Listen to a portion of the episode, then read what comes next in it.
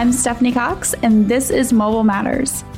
Today, I'm joined by Sean Schwegman at Demand Jump. Sean is the co founder and chief strategy officer at Demand Jump, which is a customer acquisition platform that helps brands align marketing with dynamic internet behavior. Sean is a data driven marketer with a history of shaking up markets at companies such as ChaCha, VCommerce, and Overstock, where he held a pivotal role in helping bring that e commerce company from 10 million in revenue to 800 million in annual sales in less than five years. In this episode, Sean and I are talking a lot about the fact that given the large amount of data available to marketers, it's easy for us to feel data rich but insight poor. How the multi device explosion has truly transformed the landscape of digital marketing, and why it might be finally time to admit that the marketing funnel is in fact broken. And make sure you stick around to the very end where I'll give my recap and top takeaways so that you can not only think about mobile differently, but implement it effectively. Welcome to the show, Sean. Can you talk to me a little bit about what it was like to get into this market and really how you made the decision to be where you are today? It's been a long, wild, chaotic ride. I'll tell you that. But I, um, I actually started my career on the IT, the technology side of the house. Uh, so I was I was in information technology, doing development, network engineering, a lot of data warehousing projects for about a decade, and, and went to Overstock really to be the uh, the CTO. But about a year, year and a half into it, our CEO asked me to take over marketing, and I had never done marketing before, never studied it in school, and so I think my immediate response was no. I was afraid of sort of breaking it. But we were at a very tough time then, um, having big challenges with our biggest competitor uh, was about 50% bigger than us, and they were growing faster. We were were being outmaneuvered in the marketplace. Uh, so I, I ultimately took over marketing, and then pretty interesting when I attacked it. Uh, I attacked marketing much like I attacked sort of data warehousing, right? Very uh, data centric, data driven approach, right? Study the numbers and, and did a, a ton of testing. And, and I kind of learned marketing, I'd say the non-traditional way through the data. So yeah, that's not, not the, not the traditional marketing story, I think. No, definitely not. I've not met a lot of people that started in IT and moved into marketing. So when you think back to your career, right, and what you've seen, especially the last, you know, 15 years or so, how much has business changed in terms of digital marketing? Uh, you know, that's a great question.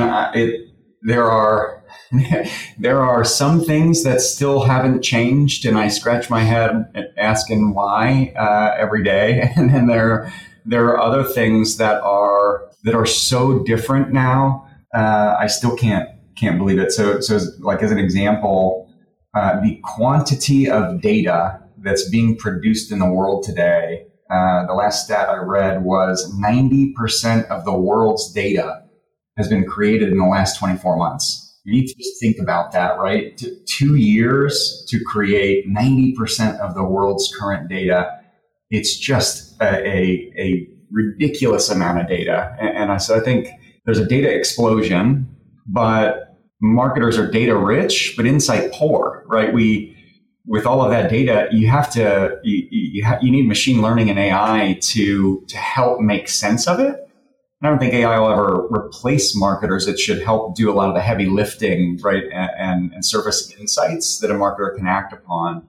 But that, that's, I'd say, one of the biggest things. The other thing that we're, I mean, obviously, mobile is exploded. I was fortunate enough to work at uh, ChaCha, where we um, we got about 3 million questions a day on text message uh, into ChaCha. So it's a Q&A service, but we put a lot of that content on the web and, and we became over the two years that I worked there, I think we went from about uh, a US rank of 600 all the way up to a US rank of 36. So the 36th most traffic website in the, uh, in the United States. And we were top five in mobile. So really really, really strong on the mobile side. And, and mobile, we've gone from from big giant desktop PCs to to now mobile, multi-mobile, wearables. Um, so it's a device explosion um, from a from a user standpoint, and that's put a lot of challenges on digital marketing. And the other thing I'd say is just the targeting in general. I think internet advertising was born from offline advertising concepts, and a lot of it doesn't apply.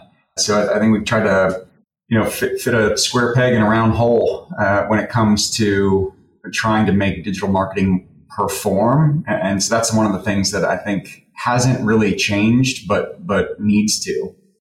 I think that's a really great point because I, I, do think when we, as marketers, start moving into a new channel, our first reaction is, well, it's like the one we've currently did. So let me take all my print ads and make my email look like them or make my landing pages look that way instead of kind of rethinking it all. And one of the things that you mentioned around mobile, right, I think is really, really impactful that people don't realize is that mobile is not just your phone anymore. I think that's sometimes the way marketers think about it is that mobile is my my smartphone, but it's really things like wearables like you were talking about. And it's really the way I consume content, not necessarily just a channel anymore. That's right. You have to be, uh, you know, they used to say, oh, you have to be mobile first, mobile first, right? Like everywhere for, for years, I've been hearing mobile first, mobile first. And the truth is, it's not mobile first. And, and there isn't a shift from desktop to, to lap, uh, to mobile. It's a, it's a tectonic shift to multi device, meaning customers are still using their desktops and their laptops but in addition to that, they're now using their mobile phones, tablets, wearables. Uh, so you have to be everywhere they are. And, and that puts a big burden on development, on marketing. You have to really think about for each piece of content you create, what is the right way across every single device to display that information for, for consumers to, to appeal to the consumers regardless of the device that they're on. So it's not a mobile first world and it's not a desktop first world. It's a multi-device first world. Well, and especially when you start thinking about chatbots coming to that, voice as an activation point, we're going to start thinking about it as multi-experience, right? It's really a ton of different ways we could even interact with brands moving forward. So when you think about this shift this big shift to this multi-device or multi-experience world what impact have you seen that have on brands in regards to like digital advertising or how they think about their web traffic and the sources from it?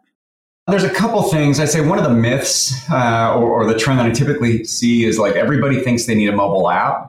And the truth is the the uh, i think the last stat i read and i'm sure this is outdated and there's probably better data out there but of all the mobile apps that are ever downloaded, only 25% of them are ever opened again.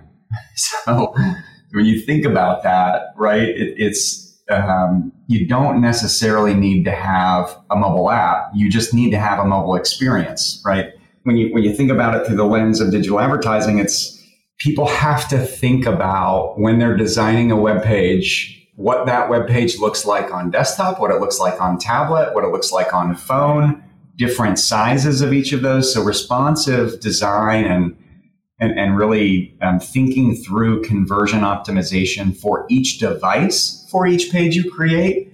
It's it's no longer it no no longer can it be an afterthought. It, you have to design that way.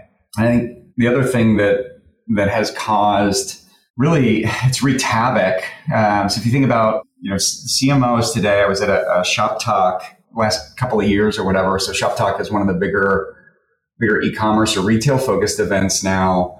And I can't remember it was this year or last year, but probably 80%, so four out of five uh, CMOs or heads of marketing that were on the different panels throughout the entire show when asked what their greatest problem was, like four out of five were saying attribution. So, so what is attribution? It's you know if if you uh, you see an ad on display, you click it, you come to a site, but you don't buy, then you leave and you do a search, and then you click on a search ad, and you come to the site and you don't buy, and then you get an email from that brand.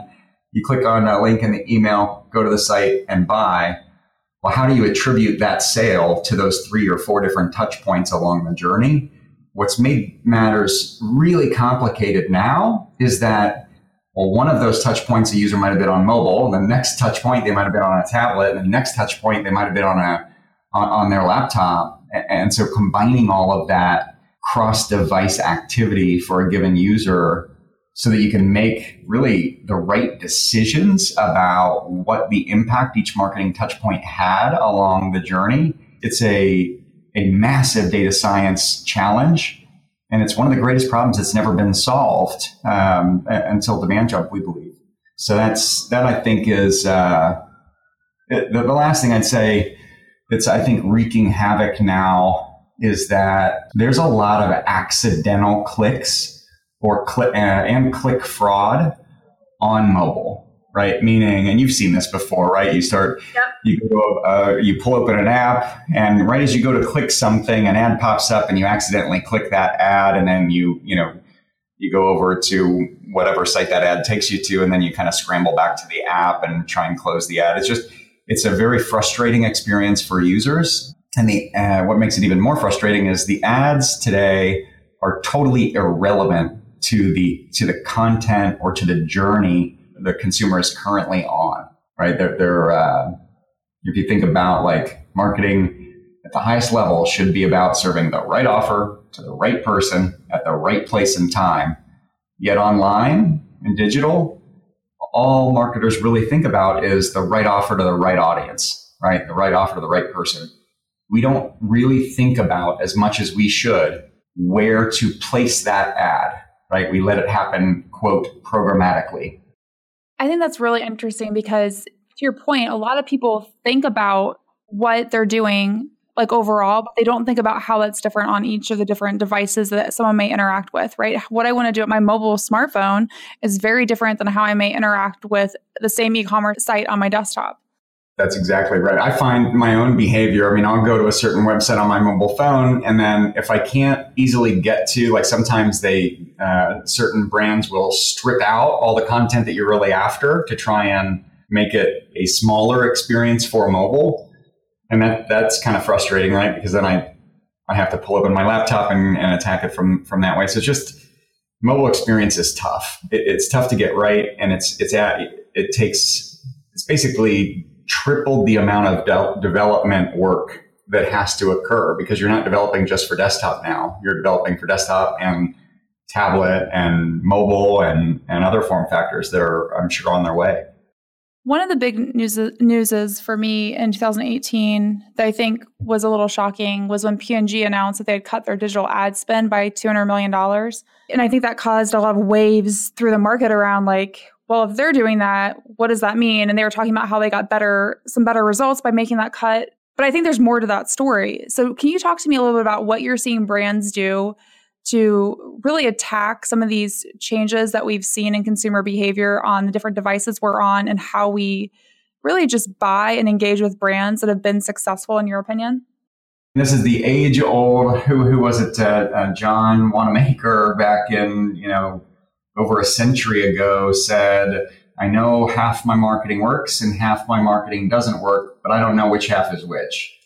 Right? It, it, that's that in my mind is is the summation of the greatest problem that, that still to date has not been solved, and it's it, it's how do you measure marketing when some things aren't aren't easy to measure, right? And, and sometimes it takes many different touch points to build your brand and be top of mind but if you think about the the funnel today, right? I think what marketers are starting to wake up to is that the funnel is broken. Uh, we, we used to believe, uh, and many marketers still do believe today, that you know the funnel is broken up into four layers, and at the highest level you have awareness, and then you have consideration, then decision, and then a purchase. And so they build campaigns to target users at each layer but what we've realized is at the bottom of the funnel, you get awareness, consideration, decision, and purchase, right? You get it all. At the top of the funnel, you only get awareness, right? Said another way, if you're spending money on awareness campaigns to build a brand, but then when that user is ready to buy, they don't see you, well, you just wasted your spend, right? So we believe marketers are kind of waking up to the fact that they have to fill the funnel from a budget standpoint from the bottom up, right? Until they don't have any more more money. It makes no sense to waste money on on pure play sort of awareness campaigns for this just branding for the sake of branding. And while branding is important, it's more important uh, that y- you're branding from the bottom of the funnel all the way up. And I think that's what P&G and, and others are kind of waking up to, right? They're they're, they've spent a lot of, of capital and wasted a lot of capital by kind of blasting ads all over the place to everyone. Um, there was a, a, great article in the New York Times in, I think, April of last year uh, that talked about Chase Bank. Um, Chase Bank was serving display ads on 400,000 websites.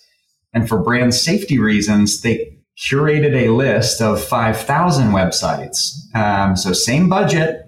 They got the same budget, the same reach, the same frequency, but they focused their budget from 400,000 to 5,000 websites. So they cut out right 395,000 websites from their focus and they saw zero difference, right? And the thing that, that I believe Chase missed is those 5,000 websites weren't necessarily, while they're brand safe and they might have been big brand safe sites, they were not necessarily bottom of the funnel focused, right? Meaning they, they might have been just sort of big news sites or, or sort of generic sites where, where the bulk of their consumers go, but they would have probably gotten a double or triple in terms of result by focusing those websites along the, the dynamic customer journey. So, when you talk about dynamic customer journey, can you just, for the audience, explain a little bit about what you mean? Because I think you have a different take on it than what people traditionally think about when they talk about the customer journey. Typical marketers, I think, when we think about the customer journey, we think about, you know, well, when they get to my website, what pages do they navigate? What products do they look at? What do they add to their cart? And do they ultimately buy? Right? That's that's the customer journey. That's really the customer journey only when they're on my site. Well, if you think about that, that's really the last step of the customer journey. Right. So let's look at a, a use case there. Let's say, you know, if I'm buying a new TV, well, I'm going to go to Google to start my journey. Uh, probably started because either I got sick of, you know, not having, not having the latest and greatest uh, technology or my old TV kind of died, right? And, and so my journey begins, and I typically will go to a, a different technology website, a CNET or Tom's hard, uh, was it Tom's Hardware or whatever, or I might go to Google and I start doing some searches. I might go to Best Buy or some other electronic site, Amazon, and, and start looking at products. Well, then I get confused, right? Because there's so many options. Now I start to Google search for should I buy an HD TV or uh, 4K or this or that or what is that? You know, what are these different specs that I should be looking at? Is plasma better than LED? So there's there's just a, a ton that goes into that journey, right? I've I've already been to now multiple different websites. I've I've done multiple different searches and consumed information everywhere. And I'm starting to hone in now on okay, I want a 65 inch 4K TV and now I'm starting to look at the different brands, and, and I might go to a to a TV review site to look at different reviews. And all along that journey, what I typically see are ads that are totally irrelevant. That's what I mean when I say marketers aren't aren't targeting that dynamic journey. They might be targeting search terms, but they might not necessarily know the right search terms to target. I mean, the amount of new searches Google sees every year is somewhere between 15 to 20% of, of searches that occur on Google are net new. They've never seen them before. And that's, that keeps increasing. And so I think marketers think we, we do what we know, right? Which is let's, we kind of think inside out. I have a product. Here's what I think people will be searching for, for this product. Here's some ad copy. Now I push it out there in the hopes that people will, will find my product, right? But the reality is you have to start with the customer and you have to look at how are they actually behaving and then work backwards. And that's a pretty big shift. Especially when you realize it's to your point earlier, it's not a traditional funnel. Like I don't go in a straight line as a consumer. I actually go in this like weird squiggly line that sometimes goes backwards and forwards and crisscrosses itself 10 times before I make a decision. That's absolutely right. And you know, the other big myth uh, that's out there is a lot of people think you know, they think um, display is top of the funnel and search is bottom of the funnel and social is middle of the funnel. And the reality is, every marketing channel technically operates at every level of the funnel, right? Uh, meaning, uh, there are very broad TV uh, uh, search terms around TVs, right? If I just do a search for 4K TV, uh, that's awareness, right? That's that's pretty high up the chain. But down at the at the bottom, you know, what is the best 4K TV to buy? Uh, that that is showing intent, and now I'm closer uh, to the bottom of the funnel. But but the same can be said for literally every every every marketing channel there is that you operate. They all operate at every layer of the funnel, and you have to think about it that way as you build your campaigns.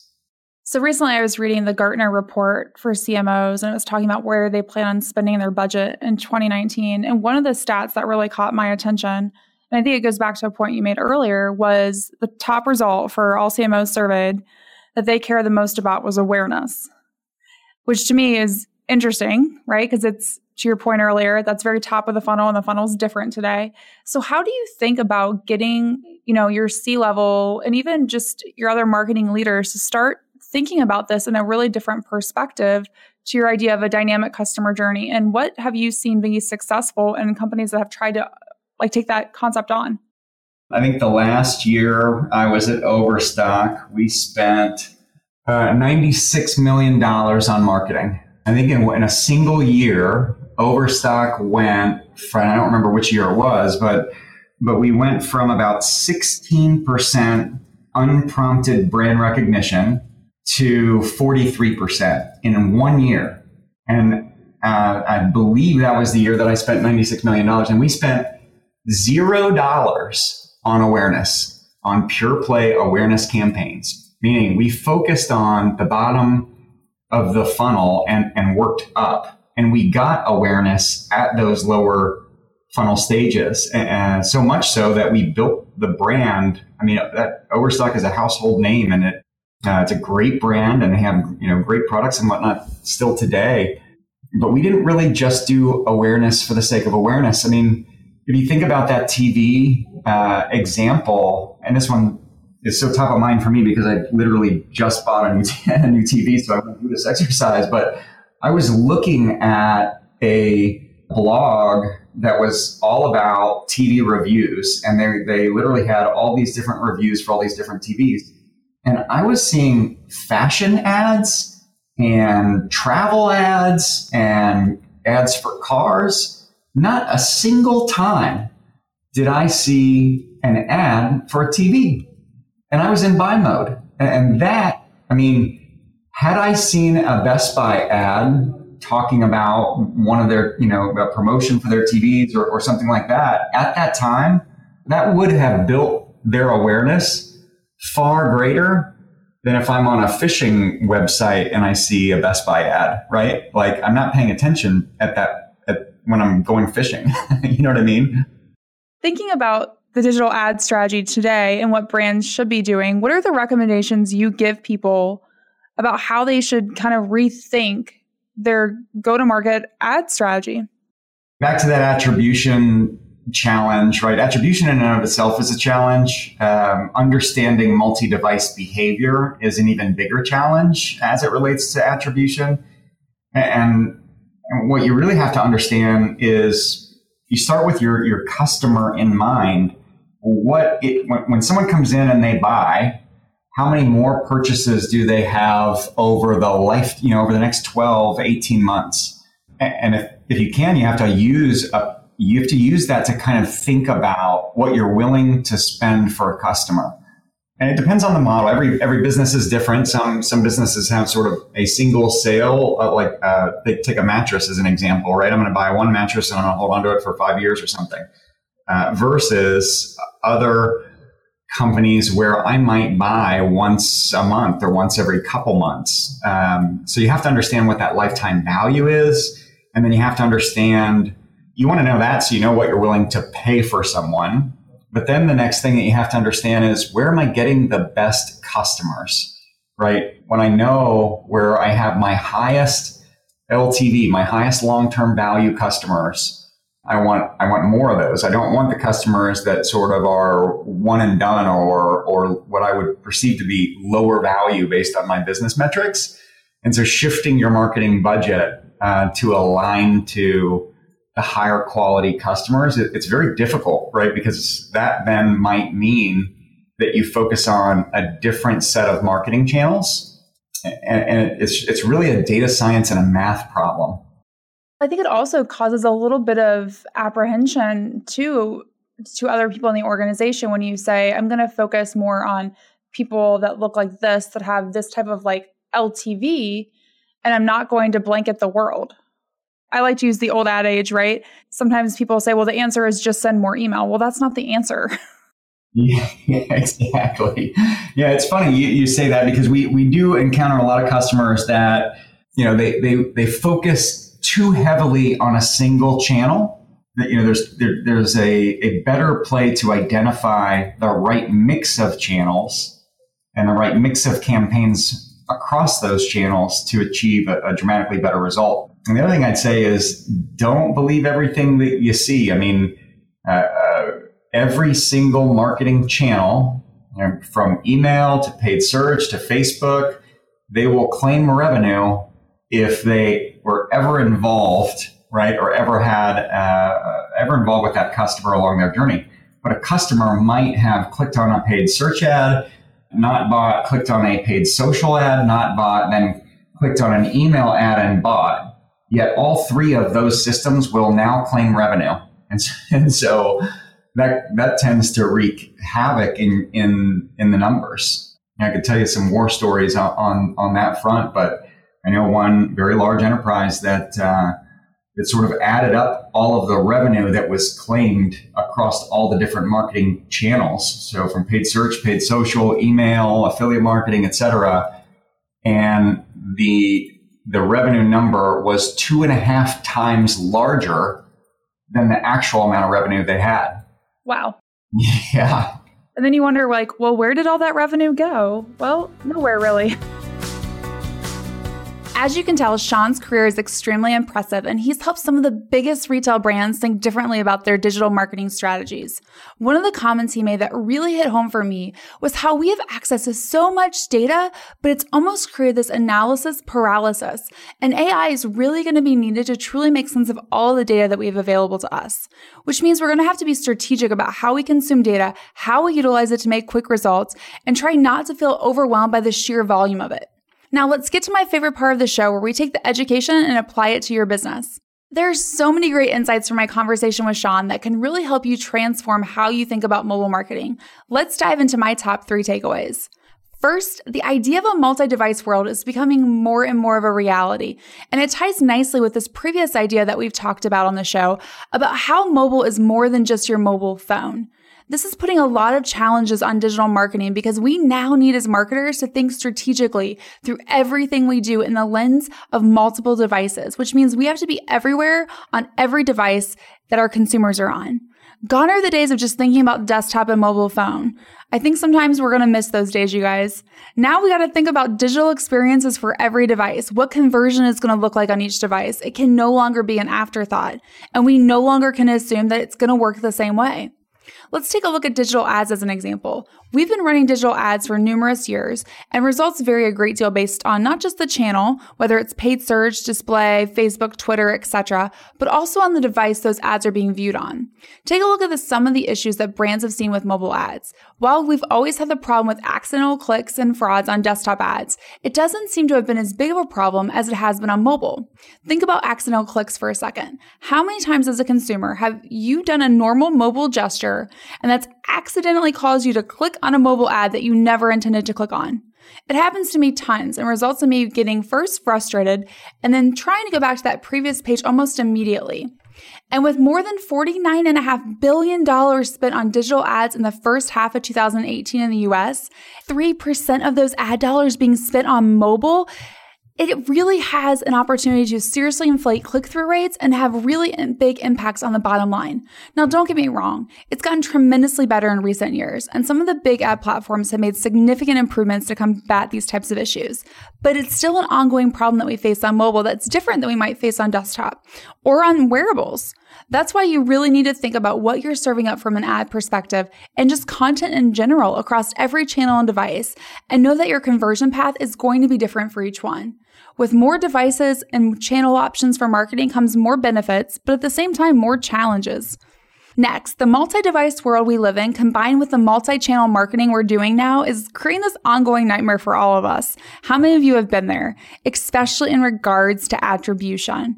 In the past, it was so easy for us as marketers to determine which channel drove a conversion because we weren't doing a ton of them. So if someone clicked on an email and bought something, we knew that came from the email.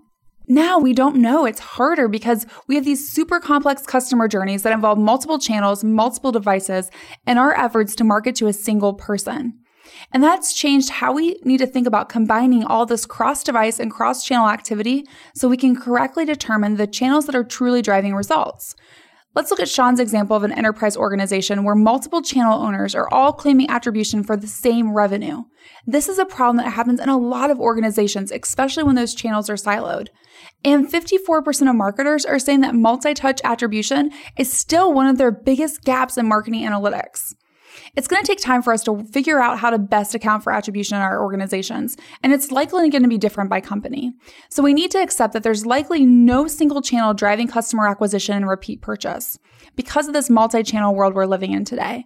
So we need to figure out how to measure the impact each channel is having on sales, determine which channels are actually driving or influencing the higher customer lifetime value. So think about lifetime value. That's super important. This is going to help us figure out where to allocate more of our spend to impact our bottom line. But remember, don't get overly excited. You can't put all of your eggs in one basket or one channel for that matter, or even a handful of channels. You have to have a mix of channels and campaigns across those channels to really drive the impact you want to see. Finally, if you haven't realized it already, it's probably time for all of us to admit that that traditional marketing funnel we all learned about in college is finally broken. We need to start thinking about this dynamic customer journey concept that Sean talked about and the implications it's going to have on the funnel. As Sean explained, the dynamic customer journey doesn't involve a linear path towards purchase. Instead, it's this weird knotted ball of yarn that's likely different for each person, comes in a different color, and is unwound in a completely different way. And that may mean that a prospect never comes to your website until they're about ready to make a purchase decision. That's totally different than how we would have thought about marketing a decade ago or even five years ago.